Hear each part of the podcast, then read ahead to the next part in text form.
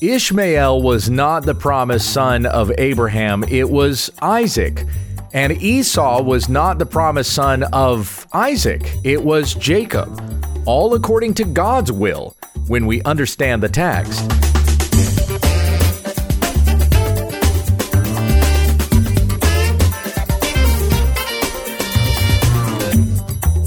You're listening to When We Understand the Text, an online Bible ministry committed to teaching sound doctrine and exposing the faulty. Find videos and more at our website, www.utt.com. Now, here's our host, Pastor Gabe Hughes. Thank you, Becky. We come back to our study in Romans chapter 9. I'll pick up where we left off yesterday. Let's start by reading the paragraph that goes from verses 6 through 13. The Apostle Paul wrote to the church in Rome. But it is not as though the word of God has failed, for not all who are descended from Israel belong to Israel, and not all are children of Abraham because they are his offspring. But through Isaac shall your offspring be named. This means that it is not the children of the flesh who are the children of God, but the children of the promise are counted as offspring. For this is what the promise said about this time next year, I will return, and Sarah shall have a son. And not only so, but also when Rebekah had conceived children by one man, our forefather Isaac, though they were not yet born and had done nothing either good or bad, in order that God's purpose of election might continue, not because of works, but because of him who calls, she was told, The older will serve the younger. As it is written, Jacob I loved, but Esau I hated. So we come back here to verse 6, where Paul says, It is not as though the word of God has failed. Remember to our lesson yesterday, where Paul is anticipating somebody listening to what he had just laid out in Romans chapter 8, or what we have as Romans 8. wouldn't have been chapter 8 in the letter that was sent to the church in Rome, it wouldn't have had chapter and verse markers. but as we have it sectioned out, it's what we know as Romans chapter 8, where Paul is laying out this robust doctrine of understanding that all who are in Christ Jesus will be saved, and nothing will separate us from the love of God that is in Christ Jesus our Lord. Even though the the Christians there in the church in Rome were going through intense persecution, and many others facing tribulations of any kind. None of these things are evidence that we've been separated from God. We share in the sufferings of Christ, and these sufferings cannot even compare with the glory that awaits us if we endure to the end. So those who are in Christ Jesus will not be separated from the love of God. We are more than conquerors through him who loves us. And as a Christian is sitting there listening to this being laid out before the church there in Rome, they may have been thinking to themselves, well, what about the Israelites? Because they once were uh, uh, the people of God and they've fallen away from God. So have they not been snatched out of his hand? And then that's why Paul answers the question beginning with this, saying, if it were possible for me, I would go to hell on their behalf if it meant their salvation. But the reason why they aren't saved is because God has not chosen them. And that, and that is how this is being laid out here in Romans 9. Verse 6, he says, It is not as though the word of God has failed, just because these who were known as the children of God, this, this ethnic nation who had been called out of slavery in Egypt, who had been given the promised land, who had received the covenant and and even from them came the Messiah. Even though all of these things were fulfilled through them, it does not mean that the word of God has failed for them just because they are not believers. For Paul says, not all who are descended from Israel belong to Israel. Remember that John the Baptist said, in the warning to the Pharisees, in the rebuke that he gave to the children of Israel, he said in Matthew 3 9, Do not presume to say to yourselves, We have Abraham as our father. For I tell you, God is able from these stones to raise up children for Abraham. And John the Baptist wasn't necessarily being hyperbolic there, he was probably being typological uh, because in the book of Ezekiel, it is mentioned that I will take out your heart of stone and I will give you a heart of flesh and cause you to walk in my statutes and be careful to obey my rules. That's in Ezekiel chapter 36. So you think of it in terms of those who are hard hearted. The Gentiles certainly were.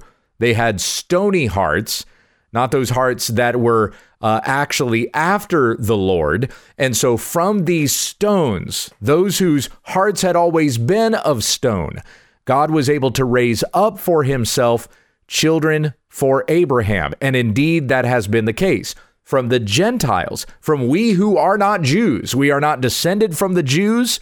We are not uh, uh, of the ethnic heritage of those who are descended from Abraham. We are of the rest of the world. We are descended from pagans.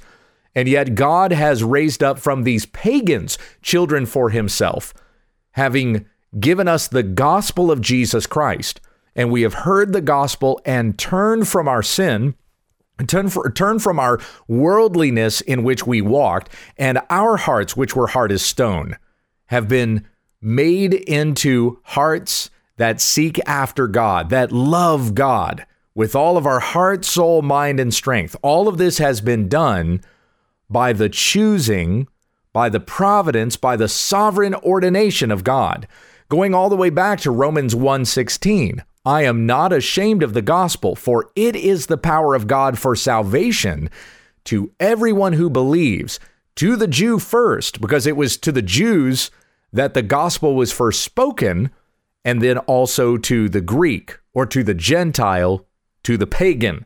And that's the rest of us who have not been descended from Abraham. The, the Jews tried to defend themselves before Jesus by saying, Abraham is our father. This is in John 8 39. Jesus said to them, If you were Abraham's children, you would be doing the works Abraham did. But now you seek to kill me, a man who has told you the truth that I heard from God. This is not what Abraham did. You are doing the works your father did. And they said to him, We were not born of sexual immorality. We have one Father, even God. And Jesus said to them, If God were your Father, you would love me, for I came from God and I am here. I am not of my own accord, but He sent me. Why do you not understand what I say? It is because you cannot bear to hear my word.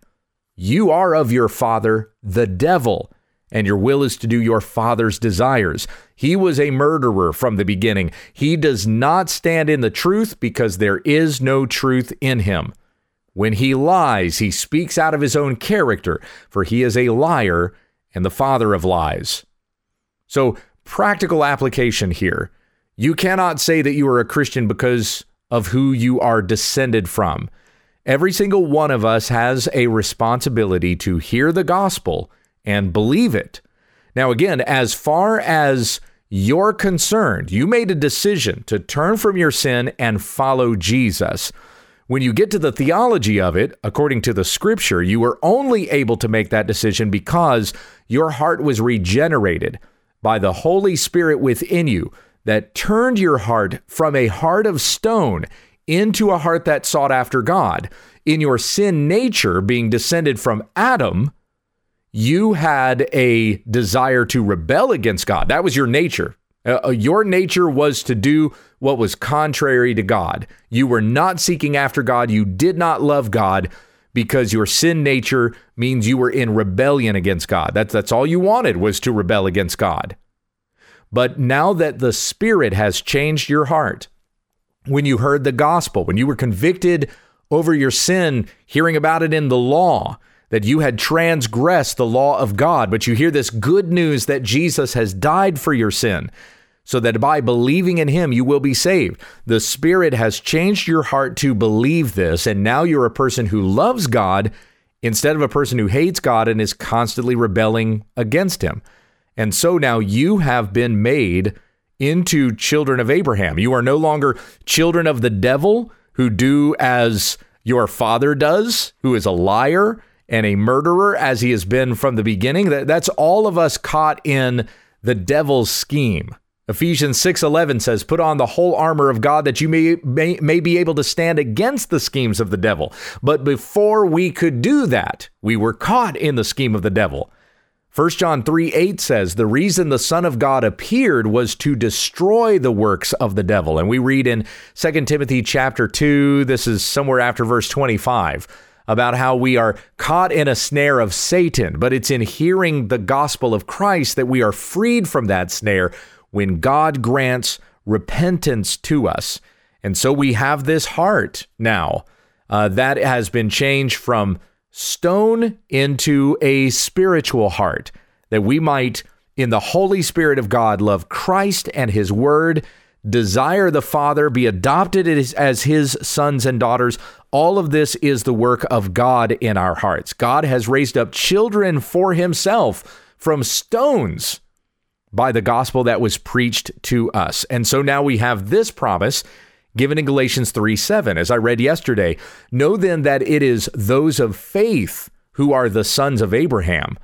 And the scripture, foreseeing that God would justify the Gentiles by faith, preached the gospel beforehand to Abraham, saying, In you shall all the nations be blessed. And, and that's us. We who were from the nations, not the Jews, but the rest of the world. We have heard the gospel.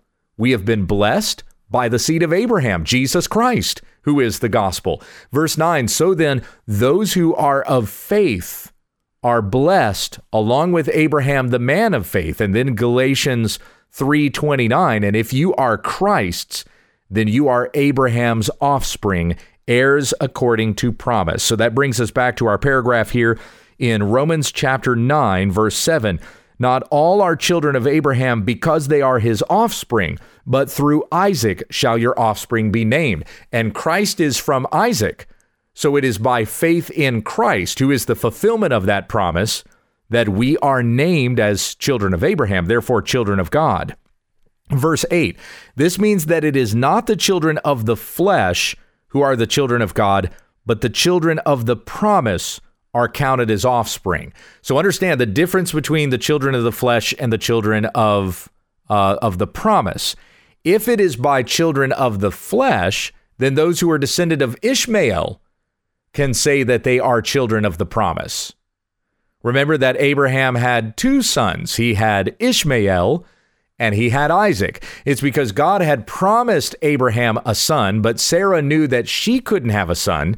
So she gave her maidservant Hagar to Abraham, and Abraham had a son through Hagar. That son was Ishmael. This was before Isaac. But this was Abraham and Sarah trying to take the promise of God into their own hands, and that resulted in something disastrous. It was something sinful. And then you had Ishmael and Isaac who were against one another, and eventually Ishmael even had to be sent away. Uh, and there has been conflict ever since as a result of these two lines one that went in the direction of Ishmael and one that went in the direction of Isaac. We've seen disruption in the Middle East ever since, ever since then. So Isaac is the child of promise. There was a child that was going to come from Sarah, as it goes on here to say, this is what the promise said about that time, uh, or, or sorry, about this time next year, I will return and Sarah shall have a son. That's very specific. It's not that Hagar is going to have this child of promise. It is Sarah that is going to have a son, as God had promised them uh, uh, from the beginning of His promise. And this is a citation, of course, that comes from Genesis eighteen ten. It is Sarah who shall have the son. So we're seeing a distinction being made here between sons, not Ishmael. He's not the child of the promise. Isaac, those who come from Isaac, is the child of the promise, the son that is born to Sarah. And then you have another mother that is mentioned here, verse 10. And not only so, but also when Rebekah had conceived children by one man, our forefather Isaac. So we're just going down the lineage here. We're going from Abraham to Isaac and to Jacob. Isaac was the child of promise, not Ishmael. And then from Isaac would come two sons. And notice how God's plan is being worked through very specific women as well. We have Sarah mentioned, we have Rebecca mentioned. Verse 10 Not only so, but also when Rebecca had conceived children by one man, our forefather Isaac, though they were not yet born and had done nothing either good or bad, We're talking about the twins here. We're talking about Jacob and Esau. Though they were not yet born and had done nothing either good or bad, in order that God's purpose of election might continue, not because of works, but because of him who calls. Again, this is all to the praise of his glorious grace. It's not because of any work that we do, but it's because God has chosen, he has elected, he is the one who is working all things together for good for those who love God and are called according to his purpose. Back to Romans 8:28, right? so so that God's purpose of election might continue. She was told, Rebecca was told, the older will serve the younger. As it is written, Jacob I loved, but Esau I hated. Now they were twins, of course, but there's still one who was born before the other, and that was Esau. When Esau was born, Jacob came out holding his heel, and so he gets named Jacob, which means heel grabber. It also means cheater. and Jacob certainly was that. See, he was he was not a good man. When you go through the story of Jacob, he uh, he was deceived and he was also a deceiver. So he would go back and forth with his father-in-law Laban and they would kind of do things to manipulate one another. Laban even tricked Jacob into marrying his oldest daughter, Leah, who was not as easy on the eyes, but Jacob loved Rachel and so he worked even seven more years so that he would get Rachel. Remember that that Jacob worked seven years to get Leah, thought he was getting Rachel, but it was Leah that he ended up marrying. And then he worked seven more years that he might have Rachel because that was the wife that he truly loved. But God blessed Leah's womb and she had more children. Rachel did not have as many children. And it's from Leah even that the uh, that the child of the promise would come. Judah, who was born of Leah, not born of Rachel. Rachel had uh, um, Joseph and Benjamin. Those were her sons. But uh, but Leah had the other tribes of Israel. Anyway, I'm kind of off on a rabbit trail here. The point that I was making was that Jacob was not an honest man. he was not a good man. You don't see goodness in the life of Jacob. Uh, you see a guy who was kind of a trickster. He did whatever he needed to do to advantage himself. He loved one wife more than he loved another wife. Uh, he even had favorite sons that he had over other sons. So Jacob would not have been an easy guy to get along with. it wasn't much to admire in this man. So, again, as it's stated here, though they were not yet born and had done nothing either good or bad. Even after they were born, there wasn't anything about Jacob that was more redeeming than about Esau. So, this is in order that God's purpose of election might continue. Not because of works, not because we do anything good, but because of him who calls. Rebekah was told, the older will serve the younger. Esau, who was born first, though he's the one who's supposed to receive all the promises. He's supposed to be the inheritor of everything from his father. He's the one that's supposed to receive all the blessings. Now, Jacob fools Isaac into giving him the blessing instead of Esau. It's like just because Jacob did that, I mean, really, what would be the big deal? Why doesn't Isaac just say, oh, well, he's the second born anyway, so that didn't count, so I'm going to give the blessing to you? Well, again, it's it's so God's purpose of election might continue. Not because of our works, not because we look at two people and we say, well, the older son deserves everything because he's the oldest. That was the the tradition. Uh, that that was the heritage in well, I want to say in Israel at that time. Uh, Jacob was Israel, so uh, that was that was the way things were in the time of Abraham, Isaac, and Jacob. The one who was oldest was the one who would receive everything from the Father. This, by the way, is why we have in Colossians chapter 1 it being said that Jesus is the firstborn of all creation. It doesn't mean that God created Jesus first. It means that God has given everything that is that belongs to the firstborn to Christ. The firstborn gets everything from the Father. He is the heir. And so just as that's the tradition among men, so God the Father has done. Eh, this is an analogy that Paul is using here. So the Father has given all things to the Son. And Jesus even says in Matthew chapter 28, verse 18, all authority in heaven and on earth has been given to me. And previously, when Jesus called his first disciples, he even said to them there that everything has been given to him by the Father. So that's that's the reference to firstborn. The the firstborn is the heir. He's the one that gets all the stuff from the father. And so we would think here that between Jacob and Esau, Esau would be getting all the stuff that belonged to Isaac. But it's Jacob who receives not only the blessing from Isaac, uh, uh, not only the blessing from Isaac, but even the promise that God would continue through Jacob to Christ. We're going to talk more about this tomorrow. I'm going to come back to this statement in verse 13 as it is written, Jacob I loved, but Esau I hated. We'll talk about this once more in our lesson tomorrow. Let's conclude with prayer. Heavenly Father, we thank you for your goodness, for your calling for your grace in the gospel of Christ that has been proclaimed to us, that we would turn from sin, that we would believe in Jesus, that we would be called your children. And it is all by your work, not ours, to the praise of your glorious grace. So may we lift up the praise that is due you, and we live our lives today as a reflection of the goodness that God has shown to us. May we walk as Jesus has walked, with the same love and kindness that we have received in him. It's in his name that we pray. Amen. Thank you for listening to When We Understand the Text with Pastor Gabe Hughes. If you'd like to support this ministry, visit our website, www.utt.com, and click on the Give tab in the top right corner of the page. Join us again tomorrow as we continue our Bible study when we understand the text.